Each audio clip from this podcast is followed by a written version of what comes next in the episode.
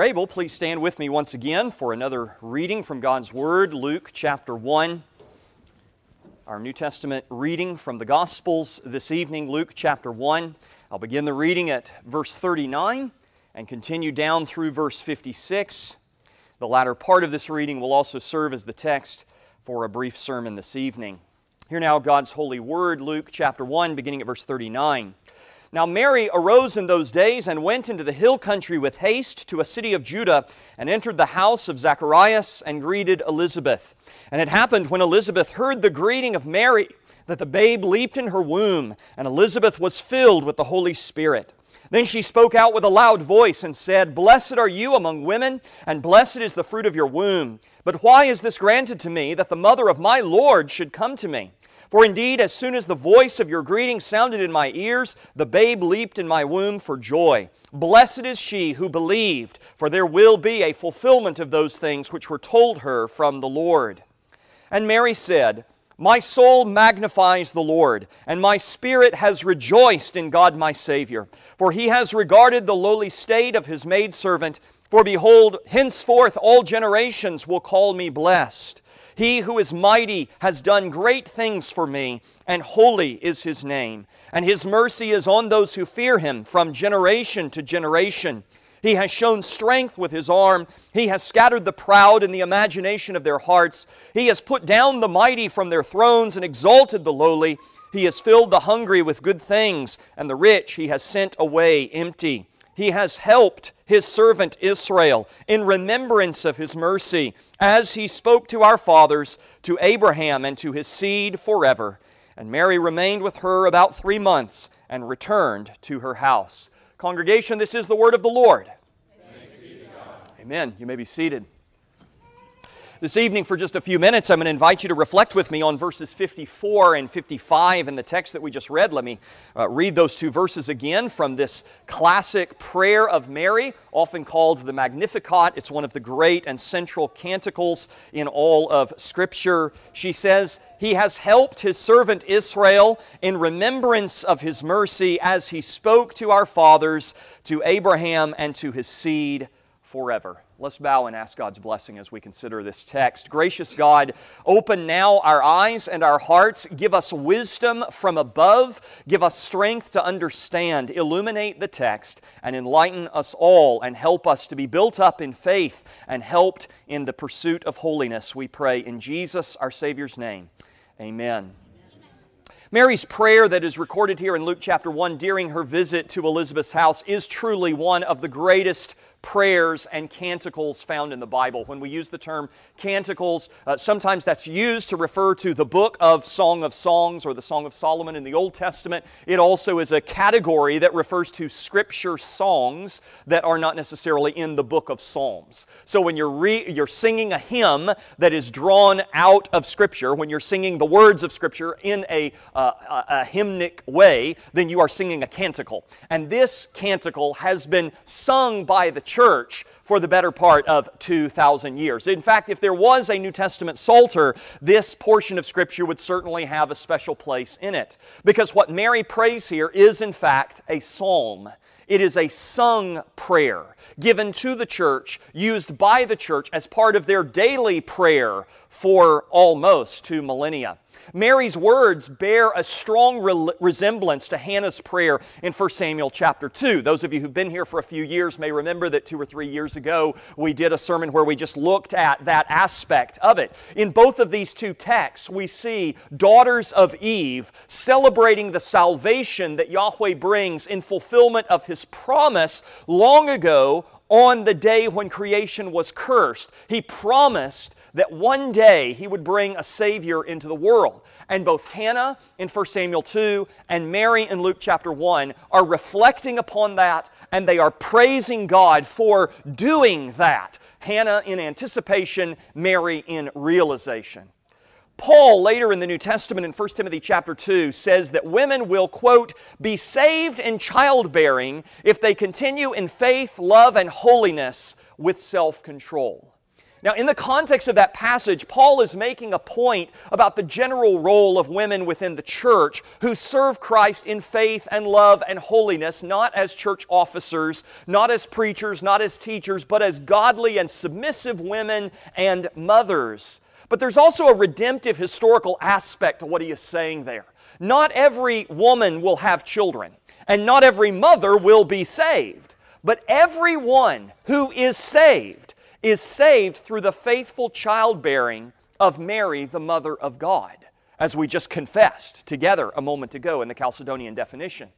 So, this evening, I want to reflect for just a few minutes on these last two verses in Mary's song. He has helped his servant Israel in remembrance of his mercy as he spoke to our fathers, to Abraham, and to his seed forever. Abraham's grandson Jacob was a bit of a rascal in his youth. And by his youth, I mean the first 40 plus years of his life. During that time, he took advantage of his brother Esau, although in doing so, he actually demonstrated greater wisdom and better priorities than his irreverent and carnally minded brother.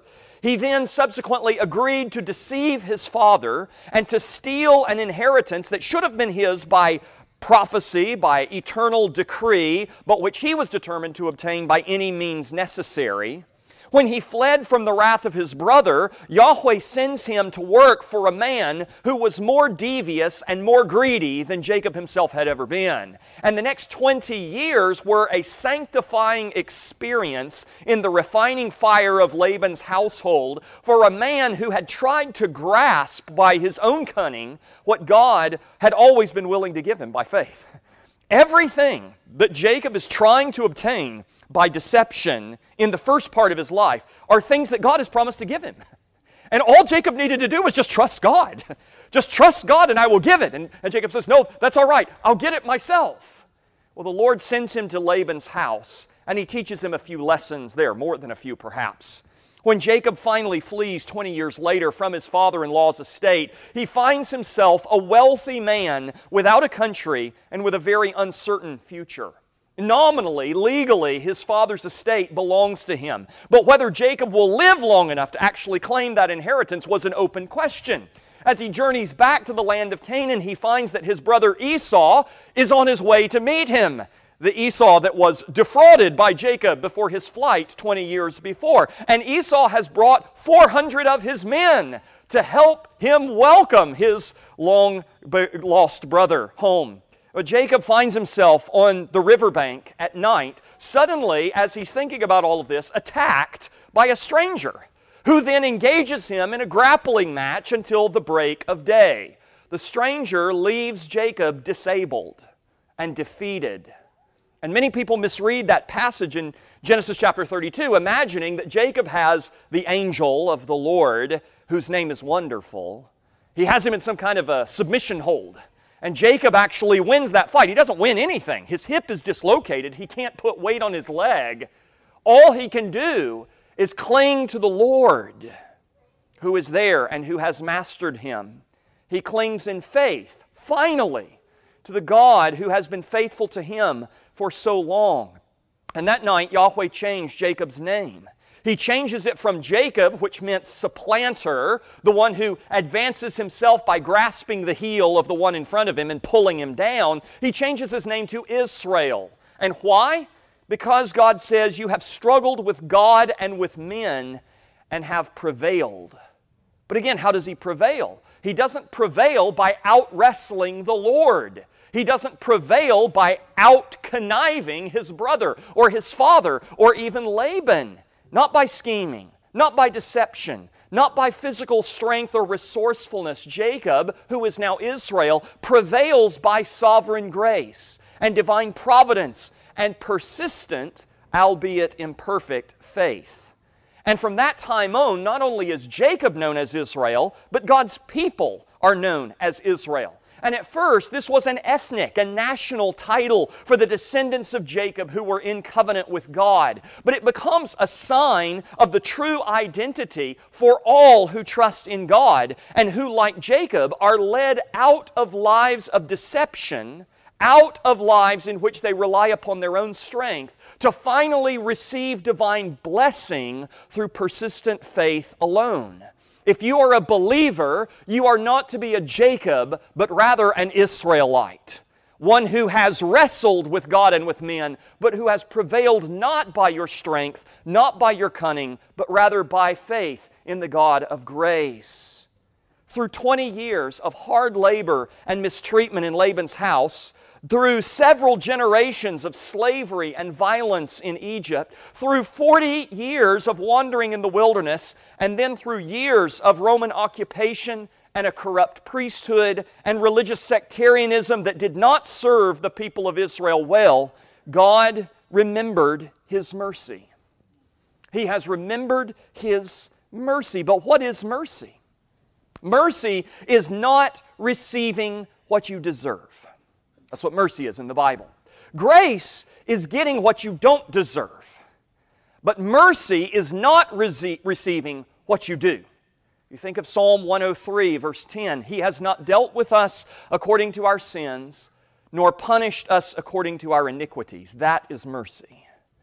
And that was true in Jacob's life, it was true in Israel's history. It was true when Mary prayed these words, and it is still true today. God has remembered His mercy to His people. As Paul will later say, even though we are faithless, He remains faithful. Even though we scheme and grasp and try to succeed in our own strength, Yahweh is faithful to keep His promises. And the way that we see that is in that He does not give us what we deserve, instead, He gives us Jesus. He does not bring upon us the full consequences that, that our sin would ordinarily require. He, he gives us a taste sometimes of those consequences. But look at your life. How many ways could it have been so much worse? How many, how many close escapes have you had in every way? I mean, many of us, we, we should probably be dead because of some of the foolish things that we've done. Maybe in jail, certainly not have family, certainly not be part of a church where we're surrounded by people who love us. God has not dealt with us according to our sins, nor punished us according to our iniquities. He has remembered His mercy to His people. Christ is the mercy of God. Christ the Savior rather than the judge. Christ the Redeemer rather than our destroyer. And if you don't think that the meek and mild and gentle Jesus would come to judge and destroy, then you need to acquaint yourself with what he does as the angel of Yahweh in the Old Testament. Because the Son of God, prior to the incarnation, is the destroyer who comes from heaven and lays waste the enemies of God, including the enemies found in the nation of Israel. And it gives some redemptive historical context to the reminder that the first time Jesus comes for salvation, the last time he comes for judgment. And that is a terrifying thing. So, if your vision of Jesus is as a shampoo model who is just kind of friends with everyone, loves puppies and kittens, would never harm anything, you need to get acquainted with the biblical Jesus. The Son is a holy and righteous avenger who executes God's wrath and justice on evildoers. But he has not come to bring vengeance on us. That's what Mary says. God could have judged us in that way. He should have judged us if he were practicing strict justice, but he has not. He has remembered his mercy to his people. He has come to take God's justice upon himself. He has come to let vengeance fall upon his own head, to satisfy the penalty that we deserve because of our sin, to deliver us from wrath, and to save us. That is mercy. That is the love of God that John extols in the passage that we read earlier this evening. What Mary prayed and sang about that day in Elizabeth's house was the fulfillment of thousands of years of prophecy.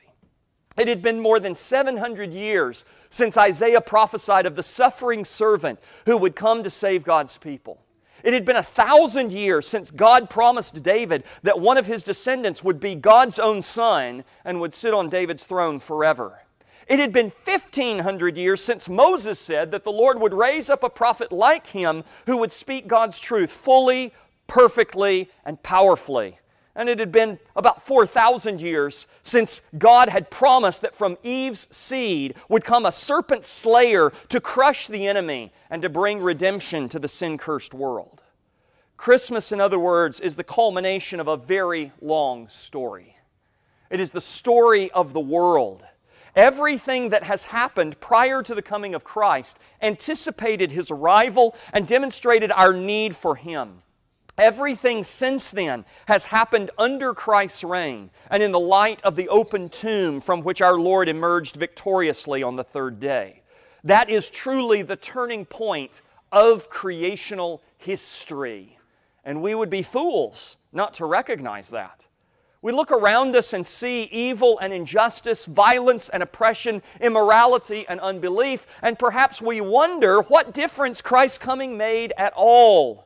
But what you are seeing is the desperation of a serpent dragon who received a mortal wound and is now bleeding out. As we read this morning in Revelation chapter 12, he knows that his time is short. The devil knows that he's been defeated, even if you don't. As Dane read a few moments ago from Isaiah chapter 9, of the increase of his government and peace, there will be no end. I think a lot of Christians think there will be an end. There'll be a termination. Things will get worse and worse and worse, and finally Jesus will come back and solve it cataclysmically. But that's not what the Bible says, as it turns out. It says just the opposite. The government will rest upon his shoulders to bring judgment and justice, and the increase of his government will continue unabated, without end. Deal with that. Deal with that. You're not allowed to be Puddleglum in this story. You're supposed to be confident. You're supposed to be people that know what time it is. It's about time for that dragon to die.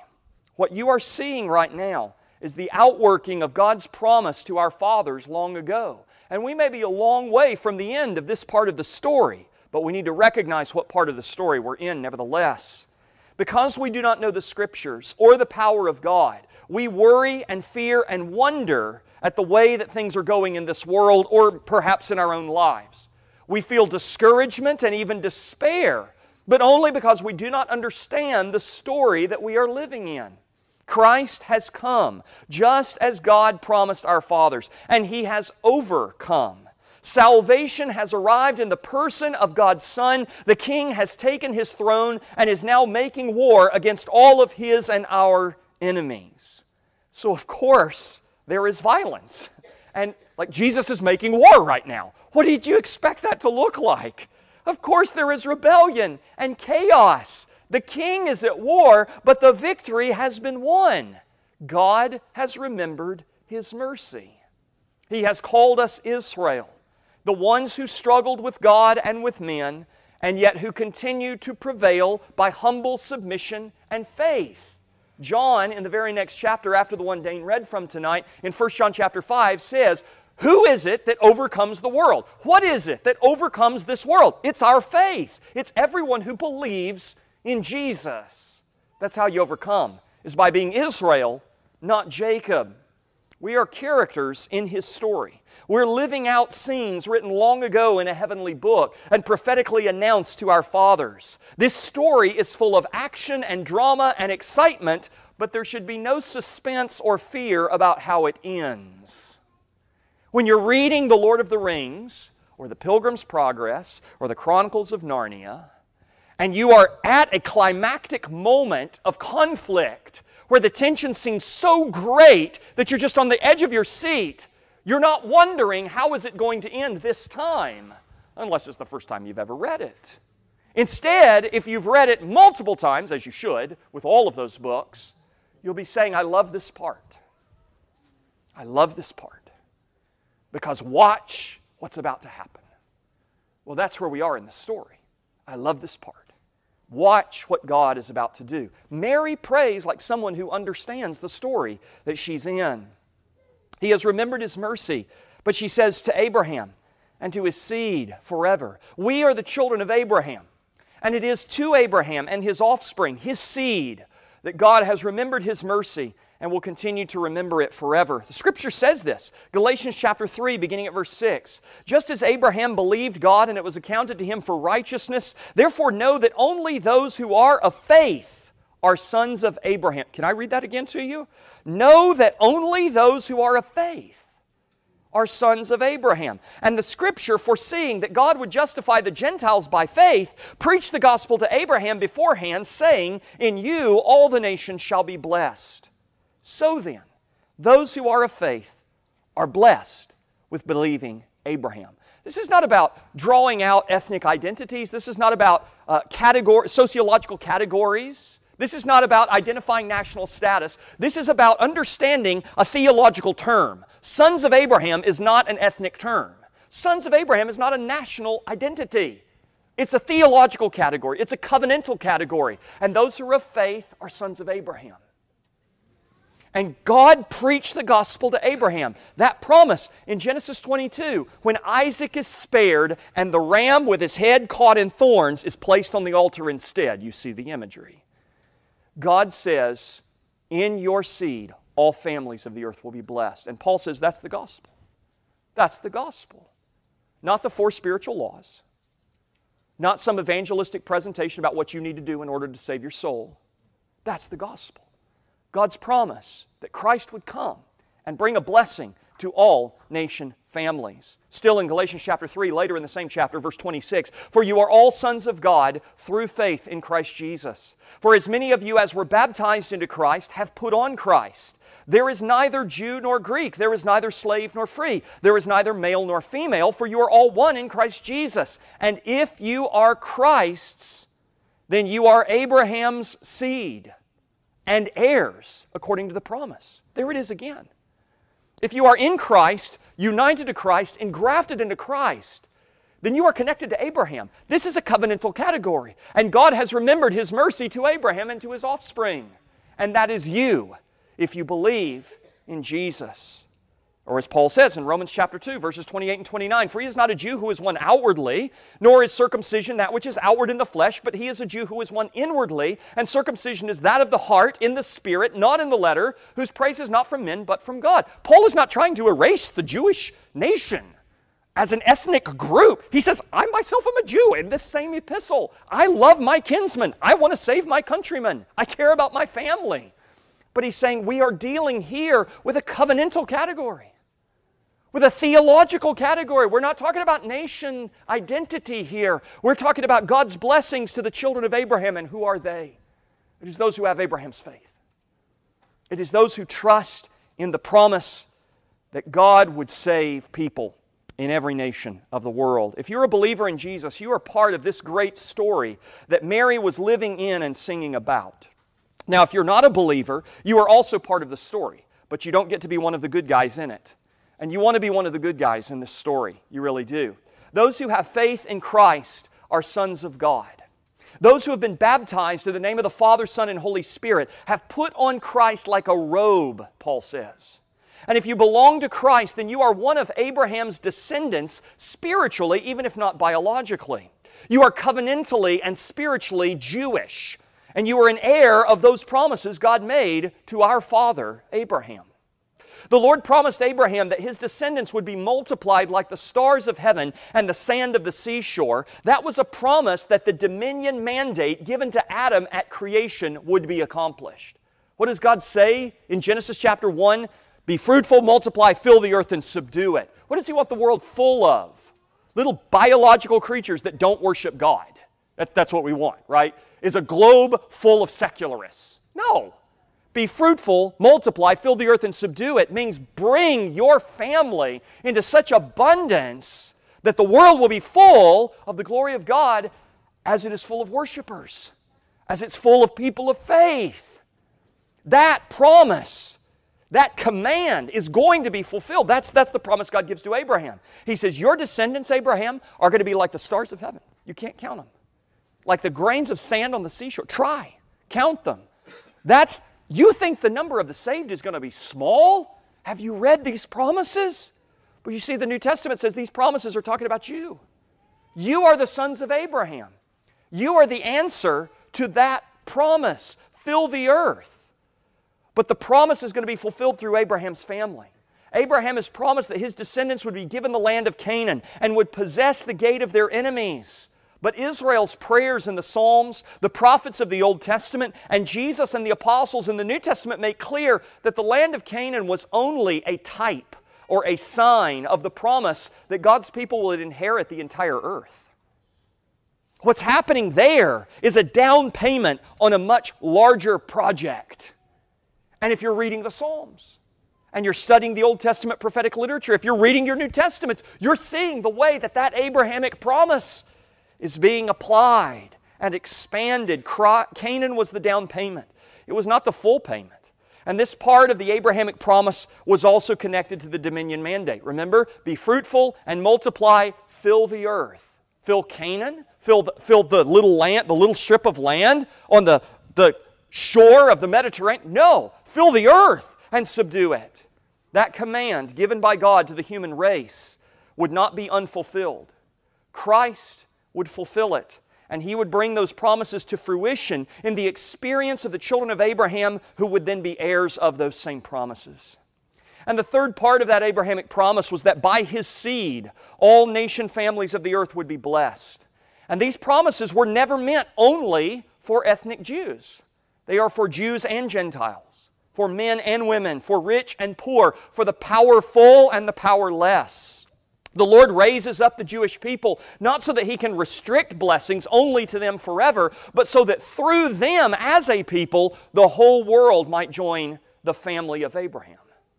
The whole world comes in through the Jewish people from whom Jesus comes. And then all of the families of the earth receive the blessing and promises given to the Father of the faithful and to his offspring because now they've all become sons of Abraham. By the way, just as a complete aside, this is where the error of the Judaizers comes in. It's because they understood this biblical theology that, that modern evangelical Christians don't know.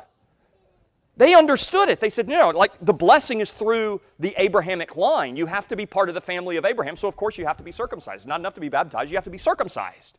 That's where that Judaizing error comes from. And it, and it makes sense in a way. There is a certain logic to it. That's why it got traction in the early church. That's why the Jerusalem Council has to deal with it. That's why Paul has to deal with it. It's because there's a certain logic to that. It says, yes, I, I, need to be baptized to be a Christian. I need to be circumcised to be part of the Abrahamic lineage because that's how these promises are fulfilled. But no, Jesus has come and he has opened the doors of the kingdom of God to all. Whosoever will may come. You do not have to be born as a Jew. You do not have to be circumcised. You do not have to restrict yourself to the diet and religious calendar of the Old Testament law. You simply must believe in Jesus. We show ourselves to be true children of Abraham when we receive God's promises in faith and trust in the promise maker who is incarnate in the person of our Lord and Savior, Jesus Christ. So, what's the application of these couple of lines in the Magnificat that we so often sing and maybe you pray in daily prayer on a regular basis? Well, the application is this God remembers His mercy, and so should you. God remembers His mercy to His people. He remembers His promise to the human race in the garden when He foretold that from among Eve's seed one would arise to slay the serpent. He remembers his promise to Abraham that his descendants would multiply like the stars of heaven, would fill and subdue the earth, the gates of their enemies, and then would bring a blessing to all nation families. He remembers his promise to David that one of his sons would sit on the throne of an everlasting kingdom and would himself be God's own son. And God remembers all of these promises and every other one. And in many ways, these various promises throughout Scripture are in fact one. They are facets of the same promise. That's why Paul can refer in Ephesians chapter 2 and verse 12 to the covenants, plural, of promise, singular. Covenants, plural, of a singular promise. Because all these various promises are aspects of the central promise. They're aspects of the same plan of redemption. They're all part of the mercy that God has shown to His people and His Son. He has not dealt with us according to our sins, nor punished us according to our iniquities. That is His mercy. He has not given us the judgment we deserve. Instead, He has given us Jesus. God remembers His mercy, and so should you this Christmas season and every day throughout the year. Now, when the Bible says that God remembers, it is not referring to recalling information in His mind. For God to remember is for Him to summon up a promise and act according to His covenant grace on behalf of His people. You can check this all through your Bible. God is frequently remembering things, and every time it's the same. He's summoning up a promise. He says, This thing that I said, watch. And then He goes to work. God is all knowing. He does not have to use mnemonic devices to recall what He promised to who when. He summons up the promise and He acts. That's how He remembers.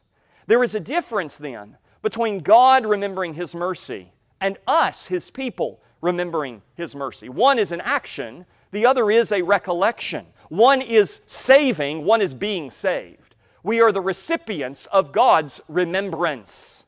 And hopefully, many of you by now are seeing the way in which that is embedded into the communion service that Jesus gives us in what we call the Lord's Supper. This is the remembrance of me. But it's not you that's remembering, it's God who's remembering you and what He has promised to you as He sees the blood of His Son. On the other hand, there is an active aspect to our remembering God's mercy. We are to remember what He has done and rest in that work and rejoice in His grace and then live in the light and strength of it. We don't just recollect that it's there, we rest our souls in that mercy. I am a great sinner. Jesus is a greater Savior.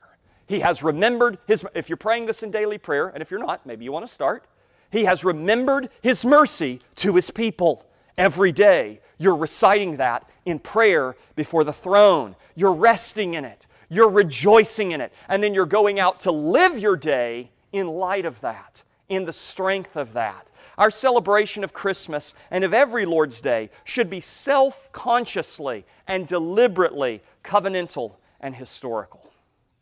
We are not coming as individuals to the divine service of worship. We are not coming as separate, atomistic creatures to sing Christmas hymns at this time of year. We are coming as God's people. We are coming as the children of Abraham, and that does not mean your salvation is not personal. It absolutely means it's not private. It is very personal. It is never private. It's not about you and Jesus. It's about us coming together as the body of Christ, as the bride of Christ, as the temple of God, crying out, Our Father, not my daddy, our Father who art in heaven. And so that worship is always self consciously historical and covenantal. And Christmas, whether it's tonight or tomorrow or in a couple of days when everybody gets off work and is able to make it to your house, whenever that happens, it needs to be that way. It needs to be that way.